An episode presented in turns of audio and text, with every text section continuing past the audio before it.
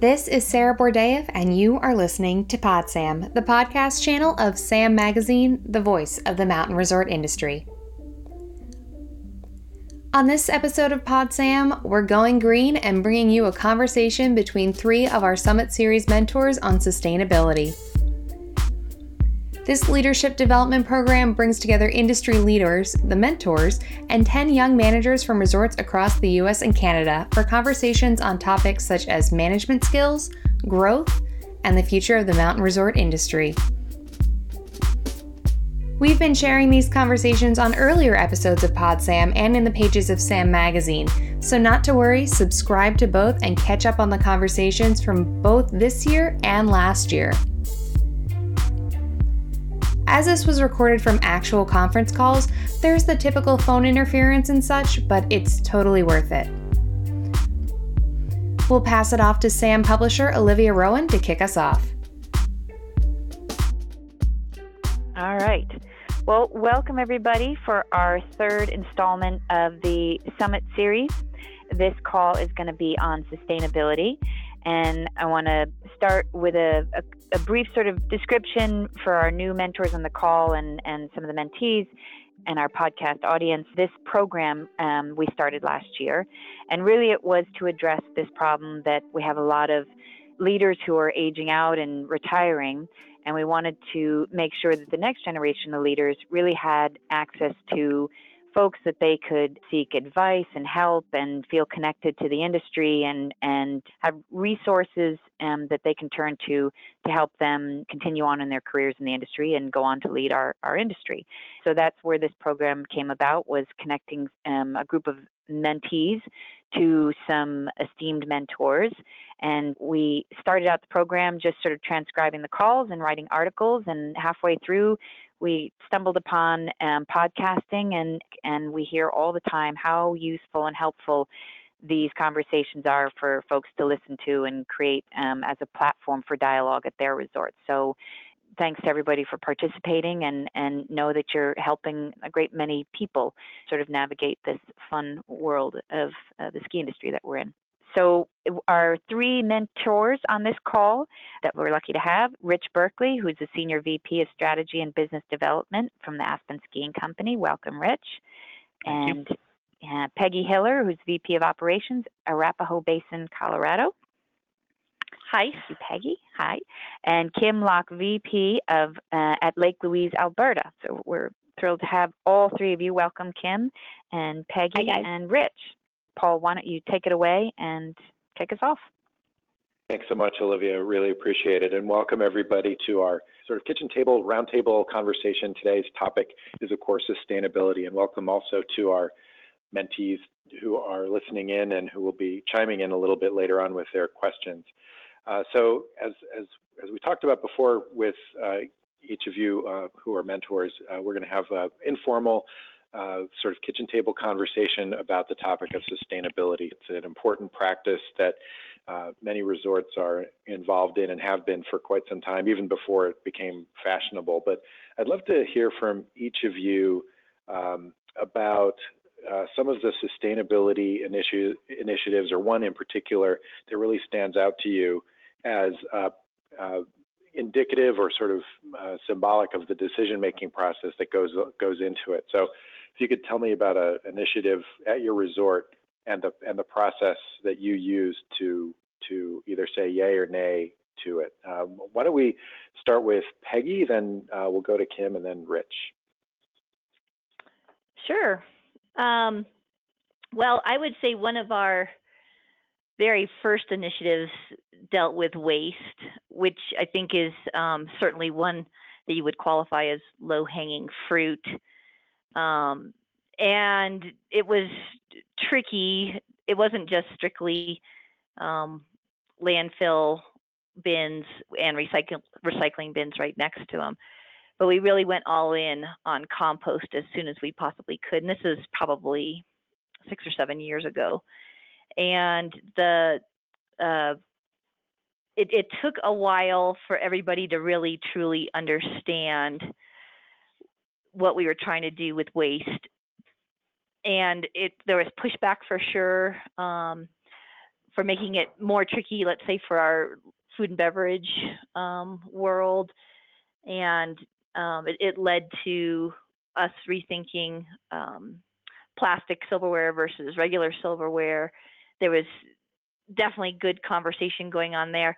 But then the trickiest piece it still is is how do we help our guests to understand how to throw away stuff as you guys I'm sure have experienced in your life. You get a tray of food and you're not sure where you put things at the end when you're um, finished with your meal. So so that was that was a big piece for us but more than anything i think it really embedded a culture of sustainability here at arapahoe basin um, because it was something that somebody had to figure out how to make work for them whether they were a guest or employee every single day that they were interacting with a basin you know, what was the genesis of that idea? Like, how did it come to be? Uh, you know, when you sat around as a leadership team to to say, oh, we should definitely do this, or we should some reasons why we wouldn't do it. You know, can you sort of give us an inside, you know, fly on the wall perspective of that conversation about how you got to yes on that?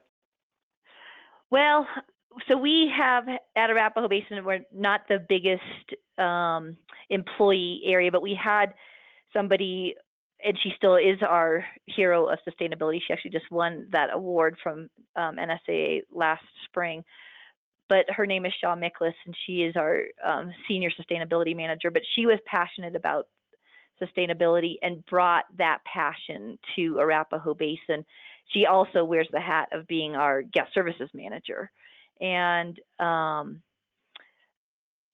she knew that it was the right thing to do that it, it, it felt good it was the right thing to do for the earth and, and um, where we're headed. But it was hard to get everybody on board that we could also make it work from a business perspective. Um, and there were definitely some stops and starts on how this works. We actually make a commitment because we can't find a, um, a waste hauler to pick up compost for us so we have had to get people involved from our own staff to take those smelly bins of compost um, to the landfill at least twice a week. Um, so I would say it was a little bit of a, um, pardon the pun, organic decision. um, and then grew into, once we really wrapped our heads around what it all entailed, a, a major conversation at the executive level great, Peggy. Thanks so much. Uh, Kim, can you share an example or a story of of, uh, of a decision-making process around sustainability that you and your team experienced? Yeah, so I wanted to talk about our summer program. So obviously, summer is uh, a huge discussion in the ski industry, how to maximize revenue and uh, keep uh, keep everything going over the summer. And so when we first started looking at expanding summer operations, probably about 20 years ago now, the question was, okay, well, what what are we going to do? Do we do mountain biking? Do we do all of the other various typical activities that ski areas do in the summer? And what we ended up deciding was no, we're not going to go that route we are going to center our summer programming on nature and interpretive programming to really showcase our location in the national park and what we have to offer that may be unique and different to what some other areas need to offer. So we we've got a lot of bears. We've got black bears and grizzly bears, but it's the grizzlies that we're most concerned with in our area. And so one of the primary challenges was what to do to minimize human bear interactions and allow the bears to live uh, and exist with minimum interference from people. So the solution that we came up with was actually an electric fence to basically keep people out of the areas that bears frequent. They really like hanging out on our open ski runs because of the vegetation that grows there. So they basically uh, situate themselves on the ski area all summer long. So what we do is we enclose our base area and our mid-mountain lodge with these electric fences and no one is permitted to enter into the grizzly bear habitat. And then if a bear happens to wander up into the upper alpine, we close our hiking trails so that they can have their space. And so we had to give up mountain biking, we have to give up mountain coasters, we have to uh, give up a lot of stuff because of the fact that we share the mountain with the bears. And then also we want to protect our vegetation as well. And then the other thing that we do is we we close down the mountain to staff and visitors by 7 p.m.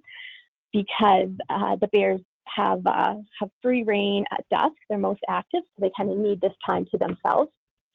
So in terms of cost, it's really hugely expensive, and we forego a lot of revenue for events, weddings, other activities, but it's basically what we need to do. So, in terms of the decision making process, we had to basically make that strategic decision that, we, you know, we are a unique ski area.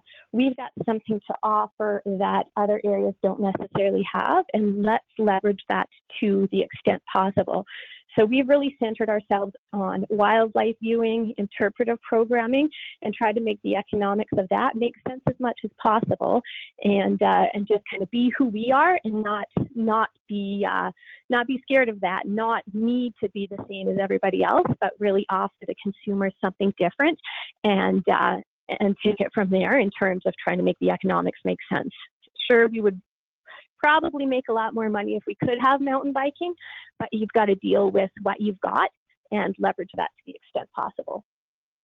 It's really interesting, and, and just we'll get into some discussions later about trade-offs and other things that need to be uh, considered and thought of as, as these big decisions get made. Uh, but I can only imagine uh, the dialogue and discussion around, uh, you know, around around that, you know, that that led you to that um, conclusion that it makes more sense for you uh, whether it's your you know organizational philosophy or your values or just kind of just purely to differentiate yourselves. It's really very interesting to to hear that story. Thank you so much, Kim. Um, Rich, can you share a story uh, for us?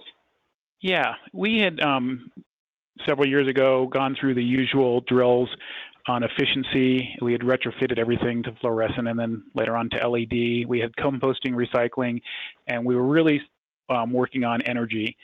And one of our goals was to be carbon neutral.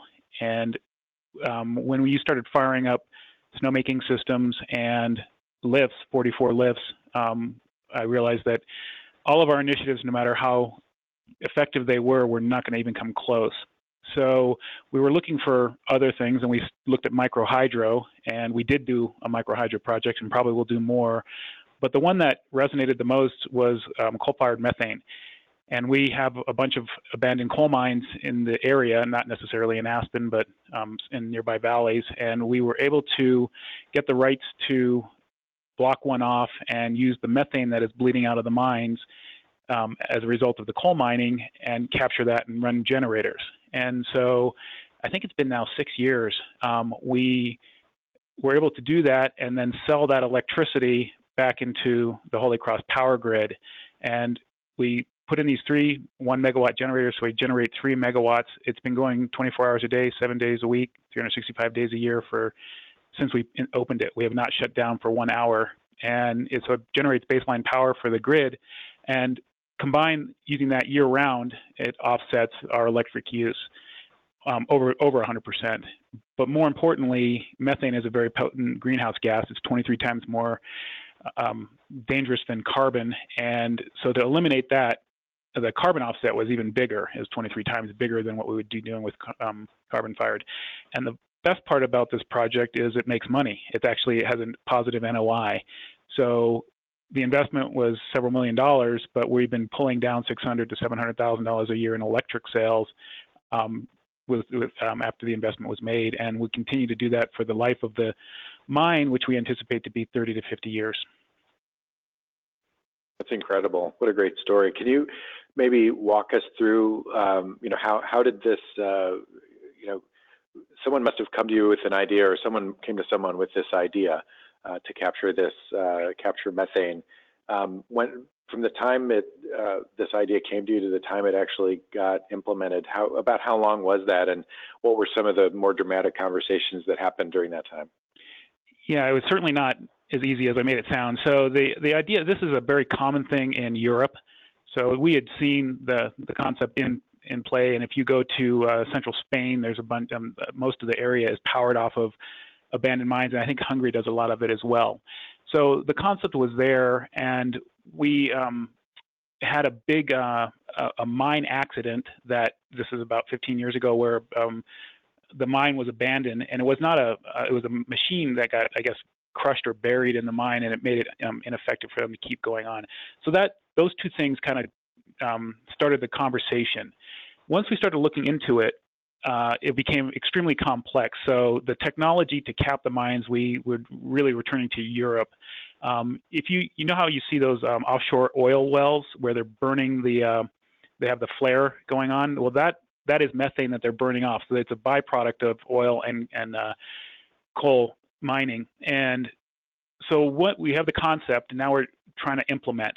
And we knew that how much we could get out of the mine as far as methane. We had done some tests on that, so we knew that about three megawatts of power was what this mine could produce.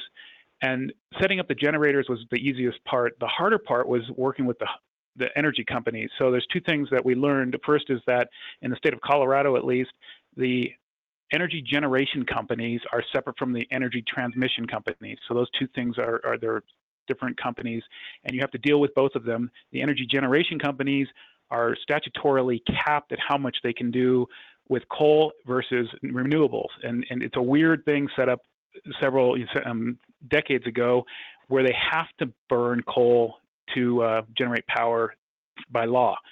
And the third is ownership of the transmission lines. So to get into the grid to actually use the power, um, in this particular case, we had to go through three separate companies that own different transmission lines that are separate from the power company we were able to get a waiver through the state that allowed 3% of, in our case, Holy Cross's energy to be renewable. Um, hopefully, we're going to get that to a much higher number here in the next few years. Um, and once we did that, we were able to negotiate with the power transmission companies, the power line companies, to to basically lease their lines to get the energy to where it was needed.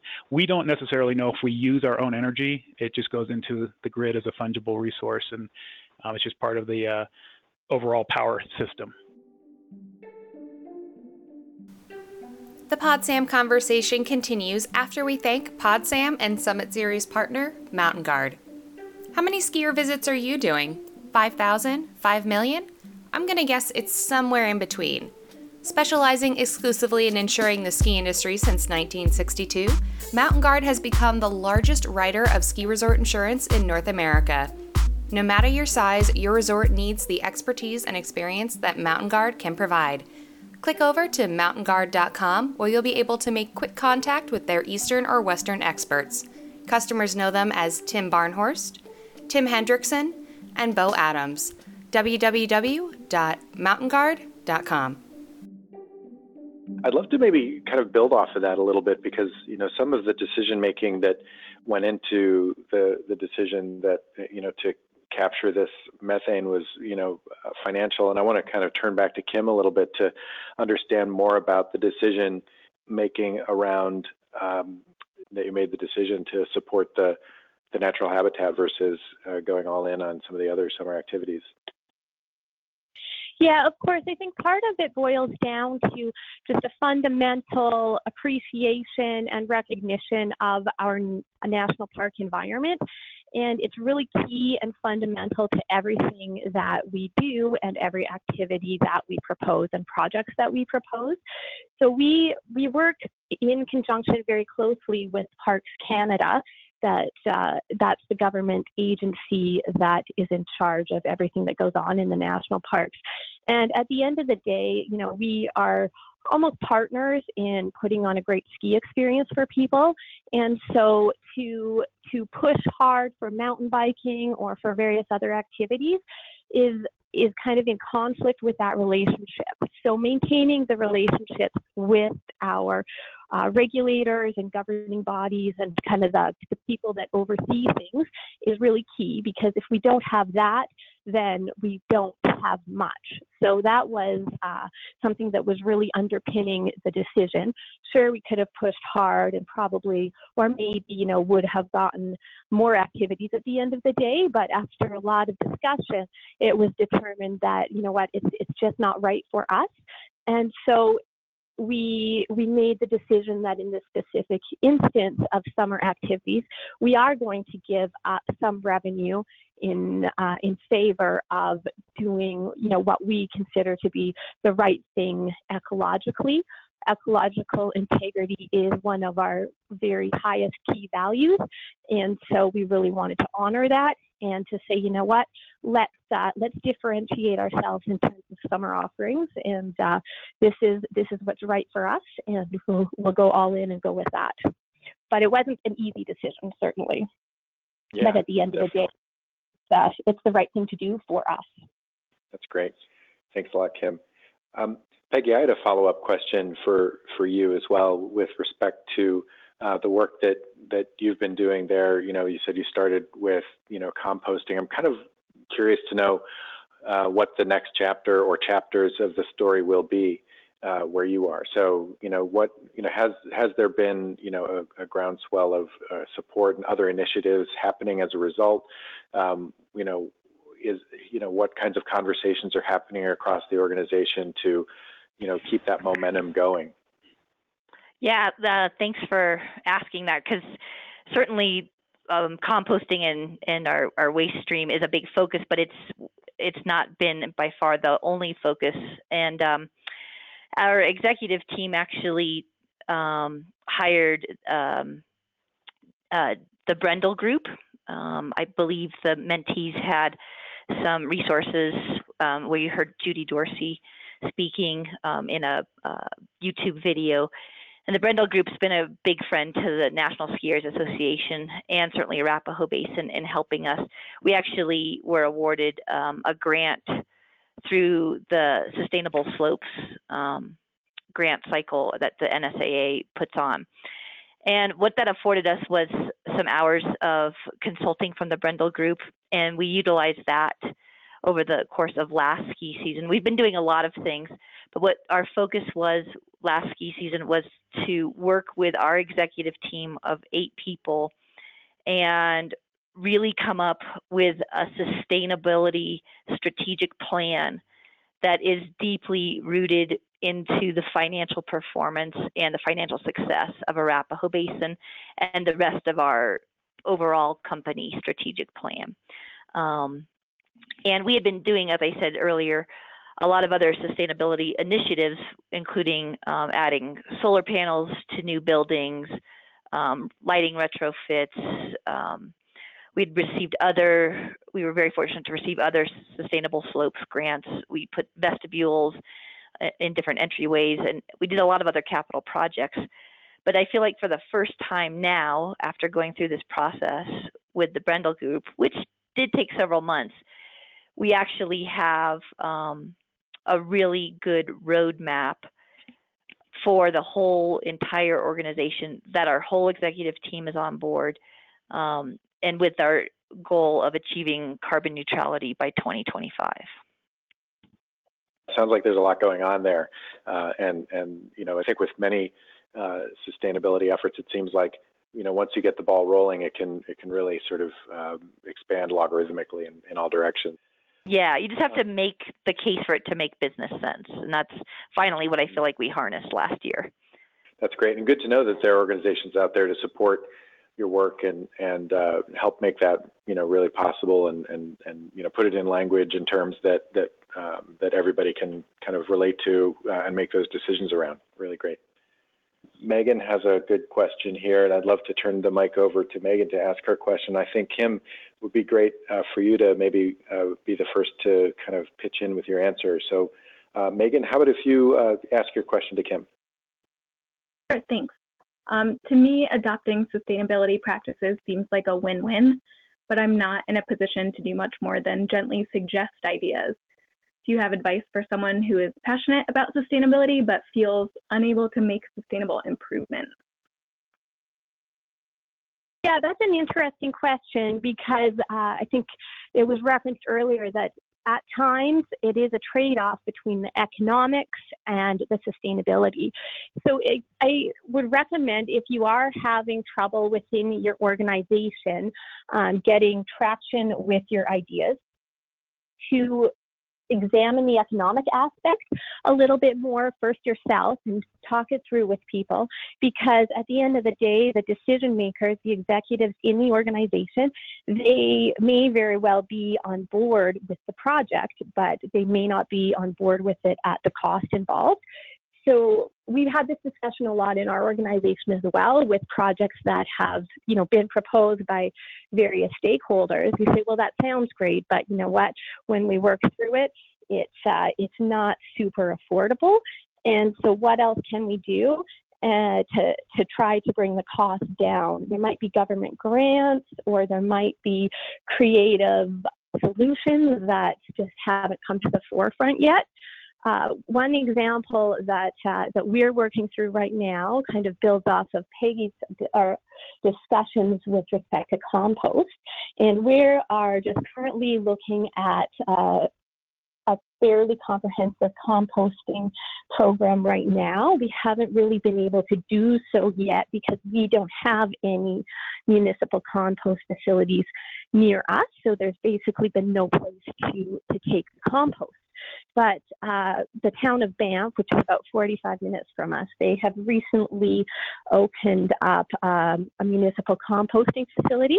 Every, everything was a lot slower in the national parks than elsewhere, so that's why uh, we haven't had this option to date. So now we are starting to implement an organics diversion program, but it's definitely not cheap. It comes at a cost. And what we're looking at doing is having somebody manually separate all of the uh, various components of the cafeteria trays. For example, recycling goes here. Uh, and on that note, we're really hoping to get a better um, recycling capture rate for bottles and cans because surprisingly, a lot of people still throw their bottles and cans in the trash. So having somebody do that uh, in a jurisdiction like we're in with $15 minimum wage can add up fairly quickly. And then the, the trucking of the compost, the capture of the organics, it all comes at a cost. So what we've had to do is we've had to look at creative ways that we can still do this, uh, yet have it come in at a total cost that's not that much above sending it to the landfill. So solutions are out there. Uh, it just takes some creative thinking and even you know, even look at are there any grants that you can get for this? There's a lot of sustainability grants out there for various initiatives, and that can often help as well. So I guess bottom line, what I would recommend is uh, I think sustainability is a win-win, like you say, but when it comes to individual projects, uh, sometimes the cost does come in at uh, a figure that is a little bit alarming to the, the higher executives in the organization. And so what can you do to, to make that project look more palatable from that perspective? And Megan, if um, if you present environmental projects that actually return money, I think you have a you've cleared a lot of hurdles, especially with your accounting and finance teams. Um, and for you specifically, like um, snowmaking efficiency, and dirt work if you have a terrain park i think you do um, that you can reduce your overall energy consumption which is a hugely positive environmental um, reduce your water consumption and um, reduce costs. Generally those things carry move through much faster than ones that are uh, actual cost to the bottom line and they're more sustainable. Well I, I would also just add that if there's something that would fit with your company culture like even just starting somewhere um, it doesn't have to be certainly a bigger project would have a bigger impact but if it starts to create that culture if it's not exactly there yet um, that you shouldn't be afraid afraid to just start kind of somewhere and start a conversation. I certainly chime in with um, the good comments from kim and rich between looking for grants um, making it be a win-win financially as well. Um, but then also just get the piece of the culture and maybe who else in your team with is sort of in that same camp as you, or you start that conversation somewhere. Yeah, and, and one thing I'll add to uh, to that is um, finding out from your colleagues and peers who might also have a, a you know, ideas or passion around the subject too, because, you know, building a coalition or building, you know, understanding the momentum in the organization, you know, from an from an organizational development perspective is also really helpful in this. So, if you put those things together, the homework, uh, the sort of the business case, and the fact that there may be some momentum in the organization, you might have a really powerful statement and, or case to make to um, some of your leadership and in the in the organization to to pay attention uh, to the issue. So, um, great conversation, folks. And I, sorry, Paul, one more thing that uh, just I thought of is Go that it, the yeah. industry has done so much. Um, you know, NSAA has really made a focus of sustainability as well as uh, SAM Magazine and, like I mentioned, the Brendle Group and the Climate Challenge. That's a subset of NSAA. There are a lot of other resources within the industry, and I don't feel like people have to reinvent the wheel. Um, and I just would be throwing out there. I mentioned Shaw Miklas, who works for us. She is more than happy to talk to anybody at other ski areas, uh, as well as myself and others here at A Basin about what are some things that might have helped. You know, what best practices, that kind of stuff too. Really interesting. Thank you. And and Peggy, this next one's coming to you, and I'm I'm going to suggest Greg, if you could share your question, since we're talking a little bit about um, you know how to how to move things forward through an organization. Your your question seems really appropriate right now. So Greg, why don't you take it away and ask Peggy your question? Of course, the other two mentors can chime in as well. In your experience, how would you go about motivating employees to be more eco-friendly and encourage sustainability? Great question, Greg. Um, I've actually found, uh, especially as we're in the, the full swing of the millennial generation, that our employees want us, if we ask them out of the blue, are you interested in working for a company that's more sustainable or not? They are definitely really motivated already about being sustainable and they want to know how to participate. Now they may that might not exactly be the case um, at every organization, um, but certainly for the the youngest demographic or the millennial and the Gen Zs coming in, into, they are are definitely passionate. So tapping into that generation, if if that's prevalent at your ski area, um, would maybe be a good place to start.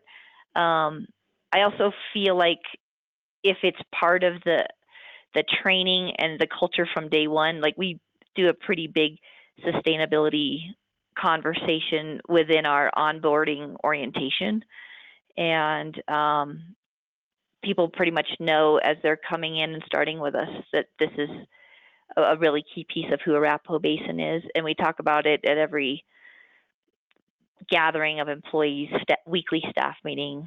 Um, we have sustainability plans by each department. So it, it's a lot of conversation, and it's taken us years to kind of get where we are. But um,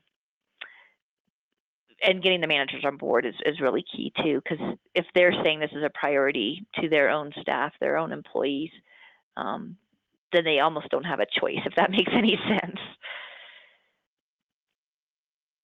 Yeah, we uh,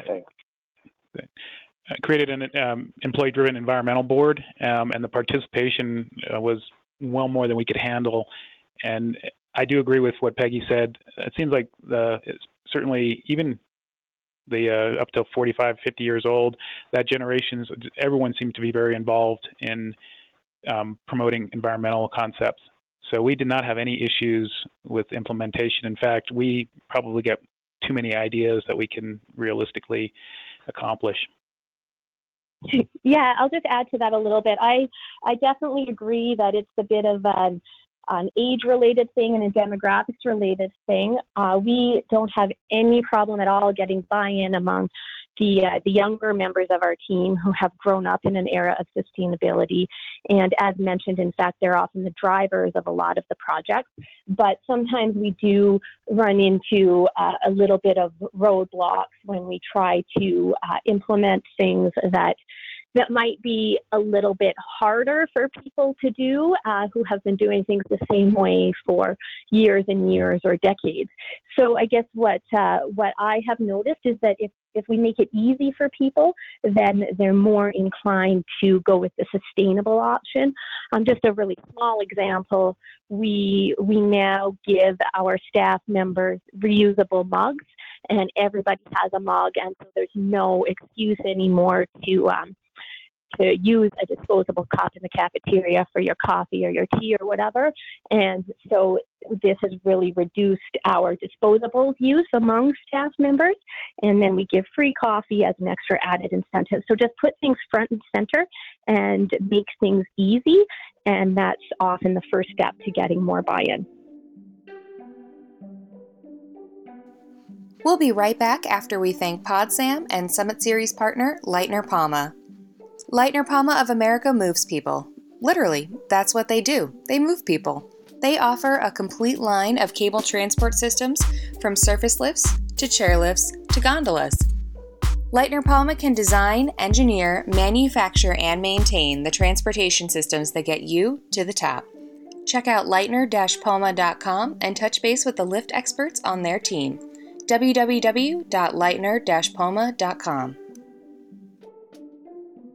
I mean, this is sort of bringing up the uh, the idea of um, you know how do you influence people to help them see things in a new way, uh, or to uh, get them to kind of get on board with uh, the ideas that you've got. And seems like a perfect transition and segue to Eric's question. Who uh, you know, Eric, if you want to ask your question, I think Rich, you you might want to take the first crack at it, and then we'll uh, ask the other mentors to chime in as well. In what ways have you made a positive impact and obtained buy-in from environmental advocacy groups and local stakeholders while implementing phases of a master plan or expanding a use permit? Going through that process right now um, with Aspen Mountain, we just um, dropped a master plan with the Forest Service about six months ago, and the first two projects have been approved. The um, environment, the local environmental groups obviously they generally are concerned about any type of expansion. And the second component is that they're concerned about snowmaking from energy and water consumption. And water in Colorado is a pretty big deal. So we actually involved the stakeholders, environmental stakeholders, long before we went to the Forest Service. And we explained what we were trying to do, and we let them have as much input to minimize environmental impacts, number one, and then number two, address their concerns. And we're fairly successful at doing that to the point where um, literally less than an hour before this phone call, the Forest Service released a record of decision for the master plan. And I don't believe there'll be any objections to that from any of the groups. Uh, there could be some outside ones outside of the state that um, weigh in. So that was number one, involvement with the stakeholders. And then number two, I, I would call it doing the right thing. So in certain areas, um, we in this particular um, Aspen Mountain is a, a, former mining camp, and so it is uh, pretty heavily industrialized. But we were able to um, create pods uh, that we would leave untouched, specifically for wildlife. We do our um, most of our limbing and tree uh, tree cutting over snow to minimize impacts to the ground.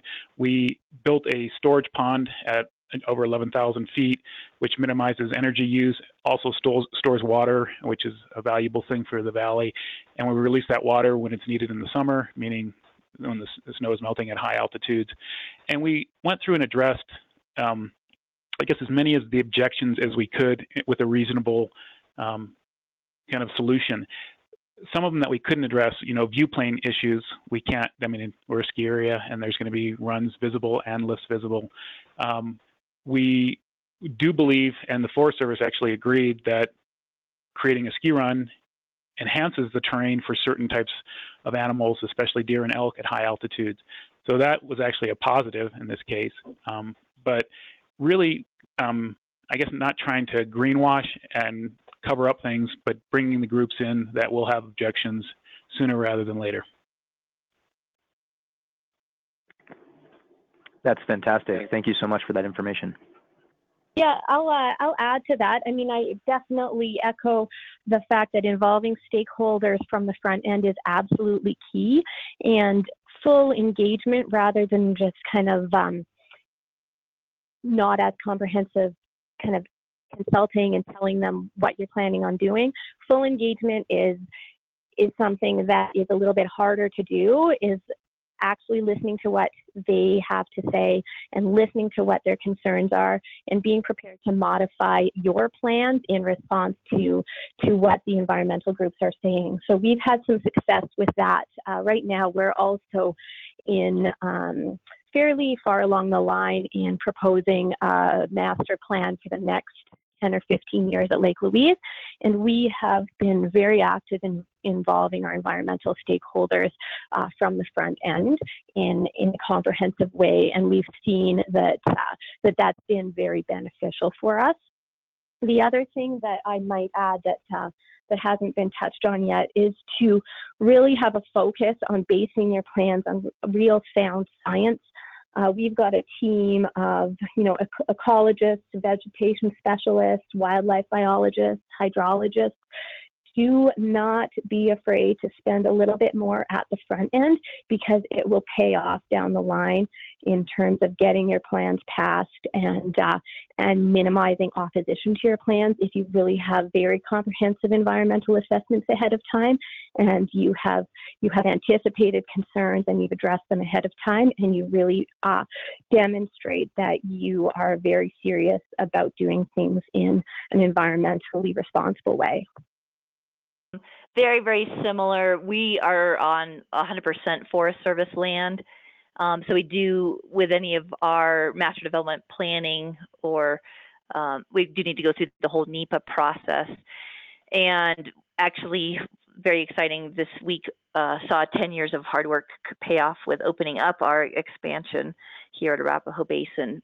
But um, thinking back to the steps we took, we, along with all the great things that both Rich and Kim have said, we um, also did uh, tours where we actually reached out and invited um, different members of environmental nonprofits and and stakeholders in the, along those lines to go out and walk the area that we wanted to expand into um, as even pre the process of submitting the master development plan to the Forest Service. So just another example of what uh, Kim and Rich already said about really doing your homework and getting stakeholders aware and involved. You may still get some resistance and some pushback, but at least everybody's going into it with a, a clear understanding of what you're asking to do.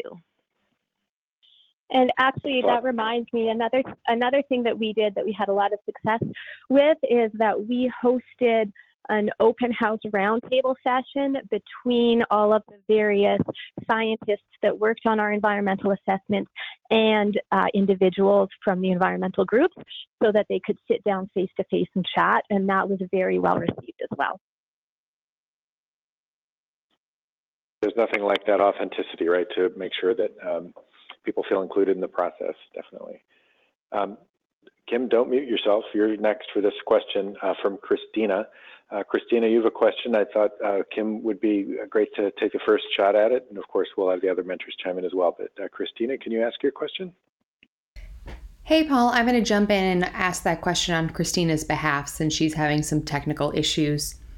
Her question was How do you most effectively coordinate sustainability efforts without having a sustainability office or designated point person?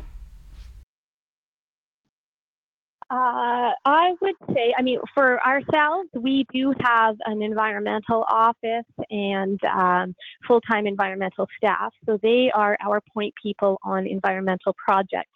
But in the absence of that function in your organization, I would say that it would be key to consider appointing somebody to take on that role, even on an ad hoc basis, somebody that can really be a champion for the cause and can be somebody through which all of the information can filter and can uh, can really be that point person um, in the absence of a full-on environmental office, uh, I'm sure it can be a lot more challenging, but uh, there's lots of people that are interested in sustainability and, uh, and look for that person within your organization. Yeah, I would ag- agree. You cannot really have sustained environmental initiatives without a champion, whether it's paid position or, or just allocated resource, you know, uh, time for people, you have to have uh, people pushing initiatives forward. So um, dedicating resources to that needs to happen. And and I agree too. Um, I, I do think it always helps. Um, I think this already touched on, but that it's really important to find somebody who's passionate. Um, and as we have done for many years, we have added it on to somebody else's job, um, but have found a way. And Shaw, um, who I've mentioned before, actually now has a dedicated person who reports to her, who is also a sustainability manager. So we've seen it grow. Um, but the other way it could go too, just to throw it out there, is if the executive team um, or executive leadership is really into sustainability and they can build it into their own goals for the organization, then there may be a way to to really have it jumpstart that way and, until um, an organization, a department can be created or uh, a position can be created. Um, I'll, I'll just chime in quickly to, to share some some research that uh, McKinsey and Company did that talked about uh, why change efforts fail, and it's usually because there is not executive level or you know high enough level sponsorship or support for the kinds of change efforts, whether they're you know environmental sustainable sustainability efforts or any other kind of change initiatives. Uh, you need to have high level sponsorship uh, and buy-in uh, in order for them to succeed typically in, in business. So uh, I'd like to uh, ask Tess to uh, share her question and bat cleanup for us uh, with her, her question to all of the mentors. Uh, but we'll take it, you know, Rich, Peggy, Kim, and then uh, and then we'll conclude. But Tess, can you share your question? Awesome, thanks, guys. And I just want to apologize. I'm a little under the weather, so I hope you can hear me all right. But um, what areas of the resort do you guys see as having the biggest potential for sustainability savings in the future? Um, from my perspective, snowmaking um, is by far the en largest energy user, the largest um, water user, and has the most impact um, on the environment. And reducing snowmaking or making it as efficient as possible um, is is key. 15 years ago, um, we I'm going to just say we, we would burn 100 um, kilowatt hours to make snow. And today we burn about the same amount of energy and we make twice as much snow.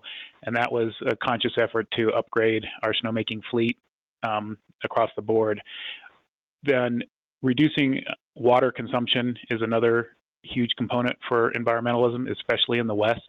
And snowmaking is non-consumptive, so um, it's 80% non-consumptive, so it's not as bad as it sounds. But we do dirt work with our pipes, for instance, that um, after you're done, you reduce 10 to 15 million gallons for the pipe build. So when you look at the X Games, underneath that pipe is a um, it's dirt work. Um, how do you say it's a form made out of dirt that is in the shape of the pipe that we just make much less snow with. Um, we have what we call temperature discipline, which becomes a challenge because as things get warmer, we lose the ability to make snow. But when you're making snow at single digit temps, you're 82% more efficient than when you are at 26 degrees um, Fahrenheit. So we start off the season with only making snow when it's the most effective from energy perspective and from a water perspective. Um, as you approach a start of a season or a World Cup, it becomes much more challenging to do that. So we gradually release those restrictions. In a year like this one, we would um, we had a terrific snowmaking. We've had a very cold November, in fact, record cold November we will now try to finish making snow in November and not fire up at all in December, which will save the company um, several million dollars, but more importantly, reduces the energy consumption by a, a, huge amount as well.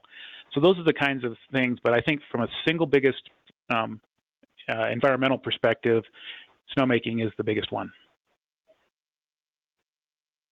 Yeah, so from Arapahoe Basin's perspective, we actually don't have a whole lot of snowmaking.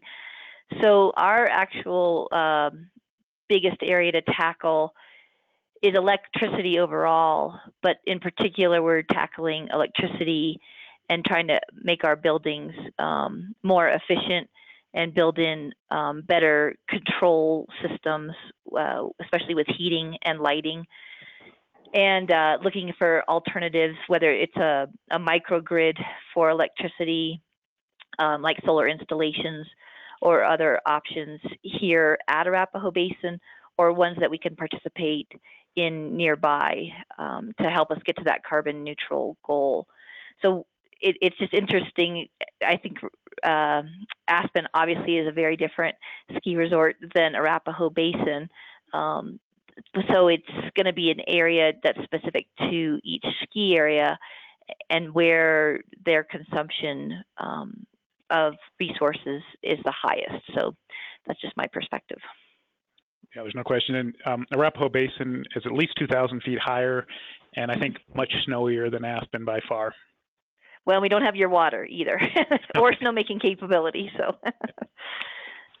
yeah, yeah, snowmaking and water consumption obviously are are key. And if you're just starting uh, in these efforts, those are certainly the first areas to look at. Uh, electricity and electric use, obviously, that's an area as well that uh, you can really see substantial savings. And uh, one third area that we have uh, been looking at in more detail lately are uh, waste disposal costs, and we've been able to identify quite a few areas of possible savings just in terms of, you know, what we're bringing onto the mountain that needs to be disposed of, how we're separating our waste, what we're doing with our waste, um, how we're implementing our recycling programs, et cetera, et cetera. And um, and if if uh, if you've made good efforts in snowmaking and electricity use, then certainly start to look at your waste disposal costs because that's an area of potential savings as well. Thank you so much. What an interesting conversation. It just sounds like there's so much opportunity uh, to uh, really drive you know sustainability efforts across these uh, across the, the resorts and, and ski areas uh, I've really appreciated hearing all of these great things. For me, is uh, an eye opener. I hope it's been educational and interesting for the mentees as well. Uh, I really uh, thank our mentors for for the great responses to the questions. Thanks to the mentees for our uh, for those for your, the questions that you've asked. And I want to toss it back to conclude our session for today. Feeling fired up and want more on sustainability? Here's a tip. Subscribers to SAM Magazine can access the SAM digital archives and read articles like EcoTip, which covers resorts around the world and what they are doing to go green, or in depth reports on the impact of climate change on the mountain resort industry. But you can only get those if you subscribe to SAM. So head to saminfo.com slash subscribe and sign up.